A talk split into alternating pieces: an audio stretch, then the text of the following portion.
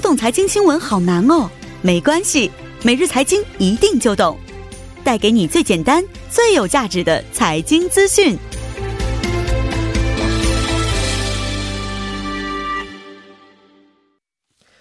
每日财经一听就懂，为您解读经济概念，分享生活经济资讯。那马上有请出我们的财经评论员董爱颖老师，老师好。你好，主持人。那今天给我们带来的财经讯息是什么方面的内容呢？嗯，那么因为这周呢，美伊关系十分紧张，哎是是吧？也引发了全球的一个高度关注没哈。错，那么一月三号呢，伊朗高级将领这个苏莱曼尼是遭到美国刺杀，然后在当地时间一月八号，美国的驻伊拉克空军基地也遭到了火箭弹的袭击。我嗯，们看到中东局势急剧的恶化哈，好嗯像战争一触即发的感没觉错啊没。 错，嗯其实这个美伊关系紧张呢，给金融市场也带来了不小的这个震动哈。哦嗯所以今天我们就来谈一谈这个事件哈，给全球的金融市场和经济带来哪些影响。哦，给全球的金融市场和经济也带来嗯非常多的一些影响啊。没错，那这几天啊、呃随着这个事态的发展情况、嗯嗯国际金融市场表现怎么样？我们看到金融市场实际上是经历了一个过山车哈，嗯在当地时间一月七号，我们看到这个原油价格是上扬了百分之四哈，达到哦每桶六十五美元。嗯我们看到美股的三大股指期货跌幅都超过了百分之一，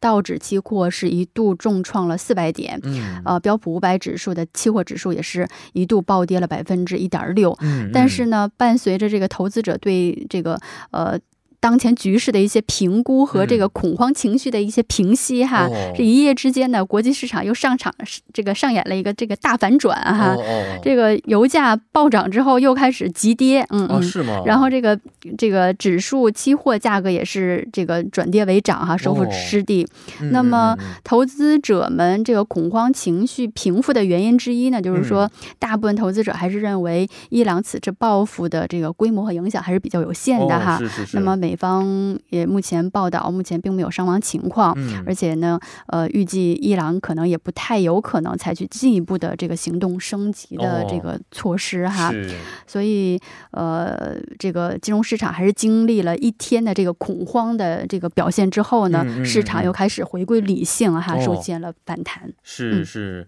呃，经历过这么一波三者之后，肯定很多的一些这个持有的相关的一些这个金融啊财产的一些朋友们，嗯应该是心里边也是承受的非常大的压力啊。是的。 那除了这个金融方面的表现之外，嗯国际原油市场表现又怎么样？嗯，原油市场就是说，在美国官员确认美国基地遭袭之后哈，嗯那么呃，WTI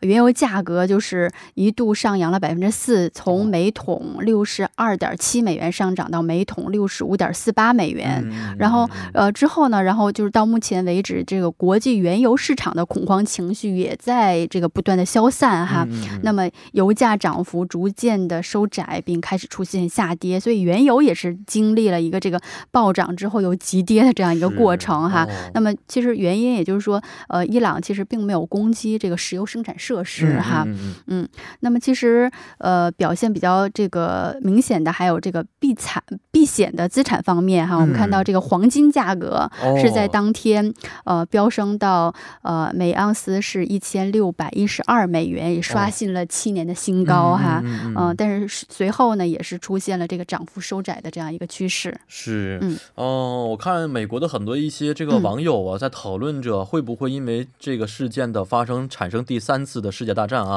那可能有一些过度的担忧，但是肯定也有一嗯些这个苗头在里边。没是。错，对，嗯呃，首先咱们不管这个打仗会不会打仗的情况，首先会不会对国际的整个的这个经济产生很大的影响呢？肯定会是有影响的，因嗯为这个中东的危局还是会相当程度上拖累世界经济的，因为、嗯嗯因为目前本来就是世界整个的这个经济环境是缺乏一个增长动力的，嗯，是没错嗯。，然后再加上这个中东，它是一个这个呃，它是一个产油的地区，嗯对吧？所以这个中东危局，它势必会在一定程度上去推动这个油价油价的上涨。嗯嗯那么这嗯油价的上涨又再一次推升这个通通货膨胀。没错，那么一有通货膨胀之后呢，这个跨境的一些投资啊嗯和国际贸易都要受到一定程度上的这个负面的影响啊，嗯所以又嗯进一步的又又拖累这个是呃世界经济。嗯那么当，然了，目前我们看到，为了刺激经济哈，多国央行可能正在采取这个呃继续的降息，所以嗯目前来看，未来一段时间可能这个呃降息或者降准的这一、嗯这一番操作，可能还会进一步的扩大范围。哦，那么对于金融市场来讲呢，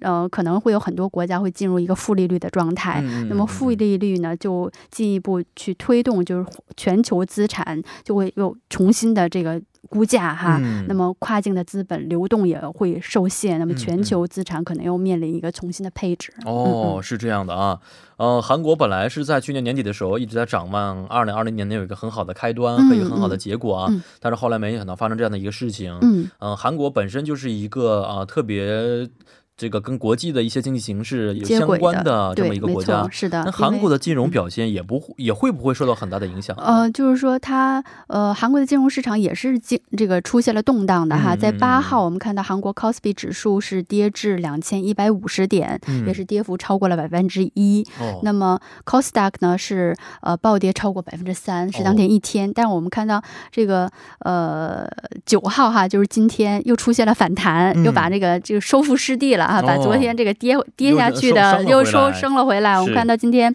c o s p i 是上升了百分之一点三哈嗯 c o s t a q 是上升了百分之三点九。哦，所以其实，在这种呃，不管是金融市场啊哈，其实目前韩国业绩也是比较担心的哈，嗯因为嗯毕嗯竟，嗯、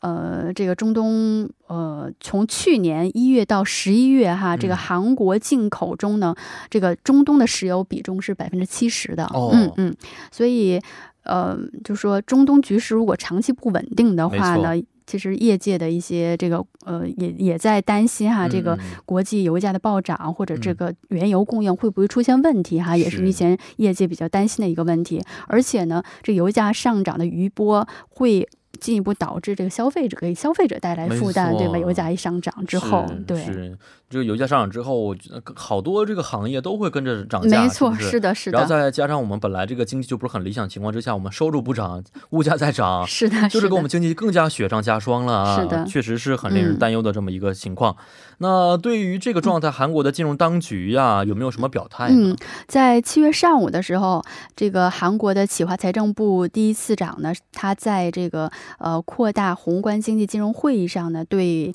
呃这样的事态呢发这个发表了这个立场哈。嗯那么他说呢，虽然目前美伊关系非常紧张，但短期内呢，对于韩国国内的这个原油供需影响并不是很大哈。哦他说，呃，目前呃国际上这个石油的产量还是比较充足的，嗯嗯而且嗯韩国呢现在有大约两亿桶的这个储备油，嗯嗯所以充分的可以应这种这个呃危机之需哈。嗯嗯嗯而且另外呢，目前就是进口的这个中东产的石油的这个船装量和日均日日程哈也没有发生变化。嗯哦，那么与此同时呢，韩国也没有这个进口伊朗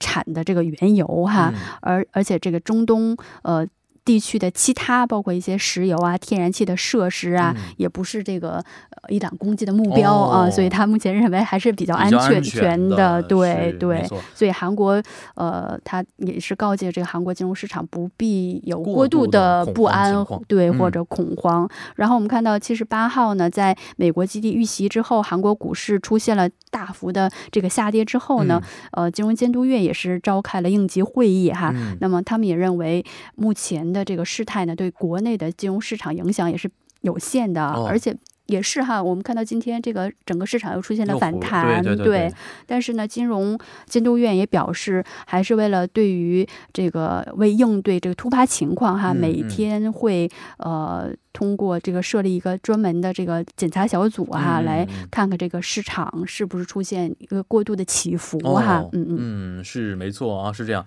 但是呢，这个美伊之间的争端啊呢还没有完全结束，没是不错是是我们也的嗯能朝着、希望吧，朝着一个和平的方向去走近啊。嗯好，今天也是非常的感谢董老师啊，咱们明天再见。嗯，再见。嗯，再见。那下面为您带来的是非常搭档板块。